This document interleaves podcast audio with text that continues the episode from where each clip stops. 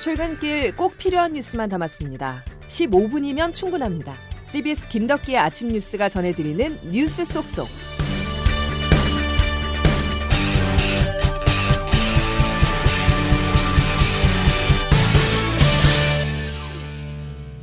여러분 안녕하십니까? 7월 8일 김덕기 아침 뉴스입니다. 예상을 뛰어넘는 중징계 결정이 내려졌습니다. 국민의힘 당대표 이준석, 국민의힘 중앙윤리위원회는 상기인에 대하여 당원권 정지 6개월을 의결하였습니다. 사상 초유의 집권 여당 현직 대표에게 당원권 6개월 정지라는 징계가 나왔는데요. 이준석 대표는 사실상 대표직 유지가 불투명한 상황에 놓이게 됐고 국민의힘은 윤석열 정부 출범 두 달 만에 극심한 혼란을 불가피해줬습니다.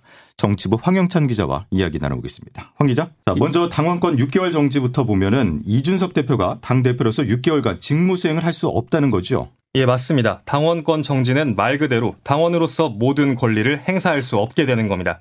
당원들을 대표해 주요 의사결정을 내리는 당대표로서의 권한도 6개월 동안 금지됩니다. 이 대표의 남은 임기가 11개월인데 예. 물리적으로는 징계 절차가 끝난 6개월 뒤에 복귀할 수는 있습니다. 하지만 집권당 대표가 반년 동안 정상적인 직무를 볼 수 없는 상황은 사실상 대표직 박탈이라는 평가가 나옵니다. 예. 국민의힘 중앙윤리위원회가 중징계를 내린 이유는 뭘까요? 예, 윤리위는 이준석 대표의 성상납 증거인멸 교사 의혹에 따른 품위 유지 의무 위반을 따졌습니다. 일단 성상납 자체는 심의 대상이 아니었습니다. 수사기관이 아닌 윤리위가 성상납의 구체적인 사실관계는 파악하기 힘들기 때문에 애초부터 어느 정도 내용이 파악된 증거인멸 교사에 초점을 맞췄습니다. 예. 핵심은 김철근 당대표 정무실장이 지난 1월 성상납 의혹을 제기한 인물의 측근을 만나 성상납은 없었다는 사실 확인서를 받고 대신 7억 원 상당의 투자 유치 약속을 해줬다는 겁니다. 예. 김 실장은 7억 원 투자 각서는 단독으로 결정한 일이고 이 대표는 각서에 대해 알지 못한다고 소명했습니다. 하지만 윤리위는 이 대표와 김 실장 사이 지위와 관계를 볼 때 김 실장이 홀로 거액 투자를 결정했다고 보기는 힘들었다고 판단했습니다. 예. 결국 측근을 시켜 증거인멸 교사에 나선 점이 당의 명예를 실추시켰다고 봤기 때문에 중징계가 내려진 겁니다. 어. 자, 다음 질문 하기 전에 이준석 대표의 말부터 잠시 들어볼까요? 왜 3월 9일 날 대선 승리를 하고도 누구에게도 축하를 받지 못했으며 다시 한번 또 6월 1일에 승리하고 난 뒤에도 왜 바로 공격당하고 지난 1년 동안의 그 서름이라는 것이 진짜 북받쳐 올랐습니다. 자, 이준석 대표의 말 함께 하셨는데 뭔가 억울함이 느껴지는데요. 이 대표로서는 받아들일 수 없는 결정이 나왔는데 정치 생명 끝에 서게 된 이 대표 행보 어떻게 예상하십니까? 이준석 대표가 순순히 윤리 의결을 수용할 가능성은 없습니다. 예. 당대표로서 이준석 대표가 준 카드는 많은데요. 재심을 청구할 수도 있고 최고위원회의에 징계가 적절했는지 여부를 상정시켜 논의할 수도 있습니다. 예. 다만 최고위 구성원인 이 대표가 이번 사안의 특수 관계자이기 때문에 가능할지는 미지수입니다. 또 이 대표가 법원에 징계 효력을 정지해달라는 가처분 신청을 낼 수도 있습니다. 그렇죠. 가처분이 인용되면 법원이 윤리위가 무리하게 징계를 내렸다는 점에 손을 들어준 셈이므로 반전의 계기로 삼을 수도 있습니다. 다만 제가 법조인 출신 의원들에게 물어보면 어, 예, 예. 예, 중징계로 인한 파장을 고려해서 법원이 판단할 수도 있지만 정당 내부의 일에 사법부가 개입하는 일은 쉽지 않을 것이란 전망도 나와서 사실 오리무중입니다. 그렇죠. 또 말씀드린 방법으로 이 대표의 상황이 바뀌지 않는다면 직접 피해자 포지션에서 반격에 나설 것이란 관측도 나옵니다. 예. 이 대표가 말한 것처럼 대선과 지방선거를 승리로 이끈 공이 있음에도 당내에서 공격받아왔다는 서러움을 여론에 호소하며 공중전을 이어가게 되는 겁니다. 자, 이렇게 만약에 이후에 경찰 조사 결과 무혐의가 나온다면 이준석 대표의 정치 행보는 재차 반전을 얻을 수 있을 것으로 보입니다. 예. 그렇다면은 국민의힘 앞으로 어떻게 되는 겁니까? 국민의힘 당 차원에서는 일단 차기 당권을 향한 경쟁이 본격화될 것으로 보입니다. 일단 권성동 원내대표가 권한대행 역할을 맡고 당대표 거리 상태를 수습할 방안을 논의하게 될 텐데 당권 주자 사이 이해관계에 따라 비대위 체제부터 조기 전당대회까지 다양한 방안을 놓고 신경전이 벌어질 전망입니다. 다만 지지율 하락세 속 젊은 층의 지지를 받고 있는 이준석 대표의 이탈이 가져올 파장을 가늠하기가 힘들고 예. 이를 수습할 방안도 뚜렷하지 않은 상황이라 한동안은 당권 주자들이 여론의 향배에 촉각을 세울 것으로 보입니다. 알겠습니다. 여기까지 듣죠. 황영찬 기자였습니다. 네. 앞서 더불어민주당은 박지원 전 비대위원장에 대해서 전당대회 출마 자격이 없다고 판단을 했었죠. 이준석 대표와 박 전 위원장, 양당을 이끌던 젊은 정치인들이 위기에 놓였습니다. 이 내용은 조태임 기자가 보도합니다. 국민의힘 이준석 대표와 더불어민주당 박지원 전 위원장, 정치권의 젊은 피로 지난 대선 기간 각각 2030 남성과 여성층의 지지를 얻어내며 지지율을 끌어올리는데 기여했다는 평가를 받았습니다. 하지만 공교롭게 두 정치인 모두 비슷한 시기에 위기에 놓였습니다. 지방선거 책임을 지고 물러났던 박지원 전 비대위원장은 8월 전당대회 출마 의사를 밝혔지만 입당 6개월 기준에 미달돼 출마가 어렵게 됐습니다. 박 전 위원장은 민주당이 나를 계륵 취급한다, 토사구팽이라는 표현을 써가며 강하게 반발했습니다. 국민의힘 이준석 대표는 징계를 앞두고 손절이 아닌 익절이라는 메시지를 냈는데 그러니까 이익을 보고서 판다. 대표로서 3구 대선과 6일 지방선거를 승리로 이끌었는데 이후에 내친다는 의미가 담긴 것으로 보입니다. 이 대표와 박 전 위원장 모두 공통적으로 변화와 혁신을 통해 정치권의 돌풍을 일으켰지만 기득권 정치에 못 이겨 밀려나는 모습입니다. 일각에서는 솔직하고 개혁적인 목소리가 호응을 얻은 면이 있지만 반면에 기존 정치권과 조화를 이루기에 짧은 정치 경력으로 인해 소통과 포용이 부족했다는 평가도 나옵니다. CBS 뉴스 조태임입니다.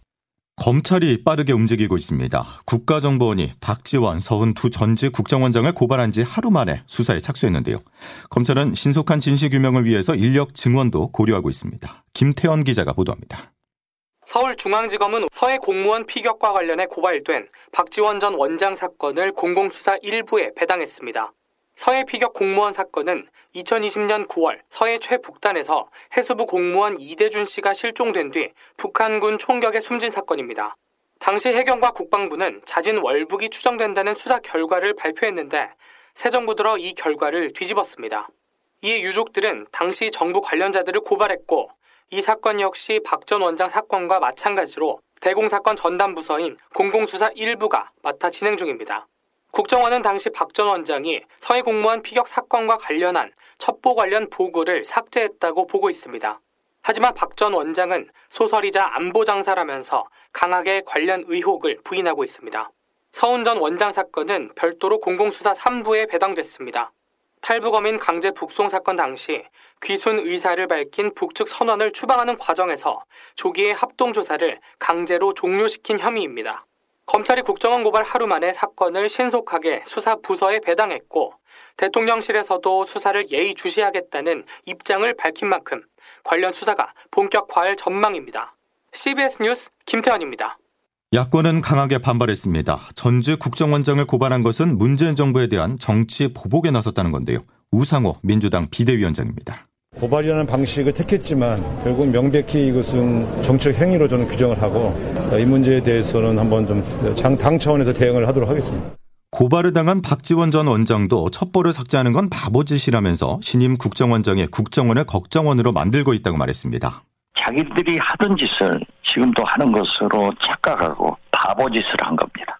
해경과 해양수산부, 국방부에 이어서 국정원까지 수사 선상에 오르며 문재인 정부 전반에 걸친 대대적인 사정수사로 이어질지 이목이 쏠립니다. 윤석열 정부가 향후 5년간의 나라 살림 방향을 확정했습니다. 간단하게 말씀을 드린다면 문재인 정부를 애둘러 비판하며 허리띠를 졸라 매겠다는 건데요. 그러면서 공무원의 정원과 보수 수준을 억제하기로 했습니다. 양승진 기자가 보도합니다. 윤석열 대통령은 어제 충북대학교에서 개최한 국가재정전략회의 모두 발언에서 새 정부의 재정 운영 방향을 건전 재정으로 전환하겠다고 선언했습니다.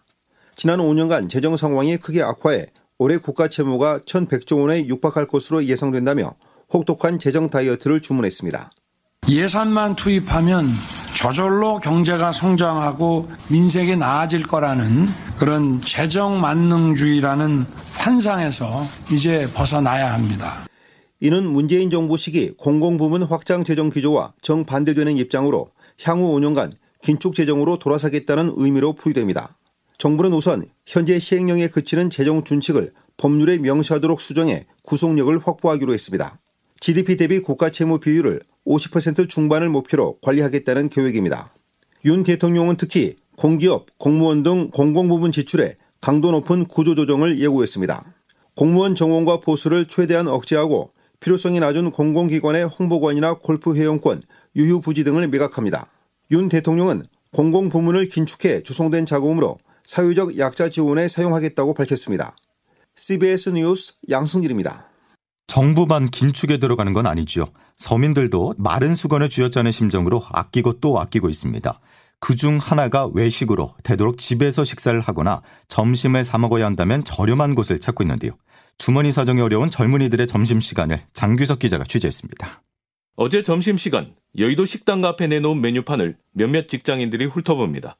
제육볶음 12,000원부터 시작해서 모든 메뉴는 만 원이 넘습니다. 발길을 돌려 구내 식당을 찾는 직장인들도 늘었습니다. 평균 만 원 이상 넘어가니까 음. 보통 구내 식당을 이용하려고 하는 거. 이렇게 그나마 큰 직장들은 구내 식당이라도 있지만 외려 규모가 작아서 구내 식당마저 없는 직장인들은 점심값 부담이 너무 커져서 걱정입니다. 그러니까 따로 지원을 해주는 게 없고 커피든 밥이든 다 내가 해결해야 되는 거니까 그런 측면에서 노량진의 한 컵밥 골목 한낮 기온이 35도 가까이 올라가는 폭염 속에 냉방장치도 없는 뜨거운 컵밥 포장마차 안에서 공시생 몇 명이 점심을 먹고 있습니다. 그나마 점심을 싸게 해결할 수 있는 곳이라 더위도 어쩔 수 없습니다. 그래도 노량진 나오면은 그래도 한 4천 원 안팎에서는 먹을 수 있어서 그래도 노량 외식비가 너무 올라 자취집에서 만들어 먹는다는 결심도 합니다. 그래서 요즘에는 집에서 많이 만들어 먹는 것 같아요. 하지만 식자재 가격이 크게 치솟았고 냄비나 후라이팬 등 조리 도구도 가격이 올라 이것도 부담이 크긴 매 한 가지입니다. 점심과 인플레이션을 합한 런치플레이션 시대. 고물가는 그나마 더 소규모 직장인들과 주머니 사정이 빠듯한 학생, 수험생들에게 더 고통스럽게 다가오고 있습니다. CBS 뉴스 장규석입니다. 코로나19가 뚜렷한 증가세를 보이고 있습니다. 일주일 새 신규 확진자가 두 배로 느는 더블링 현상이 발생하며 증가세가 점차 가팔라지는 모습인데요. 전 세계적으로도 코로나19 환자들이 빠르게 증가하고 있습니다. 새로운 변인 BA.5 때문으로 미국에서는 이 변이를 과소평가하지 말라는 경고까지 나왔습니다. 워싱턴에서 권민철 특파원입니다. 세계적으로 코로나 유행이 다시 심상치 않습니다. 5월부터 폭증 중인 나라가 많습니다. 포르투갈은 이번 환자가 오미크론 전성기 때와 비슷해졌습니다. 유럽 대부분 국가들도 확진자가 가파르게 상승 중입니다. 오미크론 새 변이 BA.5가 우세종이 된 나라들입니다. 미국도 이미 확진자의 절반은 이 변종 감염자들입니다. 최근 일주일 평균 하루 신규 확진자는 3만 5천 명, 두 달 만에 두 배로 늘었습니다. 문제는 BA.5가 백신이나 자연 감염으로 생긴 면역을 회피한다는 점입니다. UC 샌프란시스코 약대 밥 와츠 학장입니다. 백신을 접종해도 쉽게 감염됩니다. 백신을 맞았으니 걱정 안 해도 된다는 말은 이제 불행히도 사실이 아닙니다. 많은 재감염자들이 나오고 있습니다. 뉴욕타임스도 오늘 BA.5가 미국에 끼칠 영향이 과소평가되어 있다고 경고했습니다. 우리나라도 이달 들어 코로나 확진자가 빠르게 증가 중입니다. 6월 말까지 하루 만 명도 안 되던 숫자가 어느새 2만 명에 육박했습니다. 만약 BA.5가 우세종이 된다면 더 심각해질 겁니다. 한 달 뒤 확진자가 10만 명, 20만 명에 이를 수 있다는 관측이 나옵니다. 와싱턴에서 CBS 뉴스 권민철입니다. 김덕기 아침 뉴스 여러분 함께하고 계십니다. 이제 기상청 연결해서 자세한 날씨 알아보겠습니다. 김수진 기상 리포터. 네, 기상청입니다. 예, 무더위 속에 장맛비가 내렸다 그쳤다를 반복한다는 거죠. 네, 오늘도 늦은 오후까지 장맛비가 오락가락할 것으로 보여서 우산을 챙기시는 것이 좋겠는데요. 특히 오늘 아침부터 낮 사이에 전남, 경남, 제주를 중심으로 돌풍과 벼락을 동반한 시간당 20mm 안팎의 강한 비가 쏟아지는 곳이 있겠습니다. 이 지역으로는 오늘 중에 10에서 50mm 안팎, 또 강원 내륙과 산지, 전북, 경북 남부에 5에서 30, 그 밖에 중부지방에는 5mm 안팎의 적은 양의 비가 이어지겠습니다. 이런 가운데 오늘도 곳곳에 비가 내리면서 대부분 어제보다 낮 기온이 조금 더 낮아지겠습니다만 반면에 습도가 높아지면서 종일 불쾌지수 높은 무더위가 계속되겠습니다.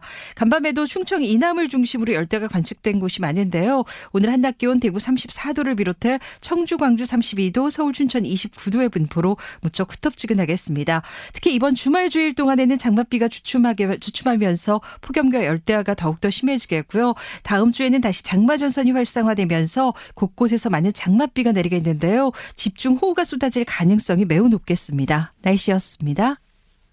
한 분야에서 최정상에 서기 위해선 몇 살부터 시작을 해야 할까요? 어린 나이일수록 좋을 것 같지만 허준희 교수가 우리의 고정관념을 깨줬습니다. 수학계 노벨상이라는 필즈상을 받은 허 교수는 대학에 들어와서 수학 공부와 연구를 본격 시작했다고 하죠. 나이는 숫자일 뿐입니다. 오늘부터 뭐든 시작해 보시죠. 자, 금요일 김덕기 아침 뉴스는 여기까지입니다. 다음 주에 다시 뵙죠. 고맙습니다.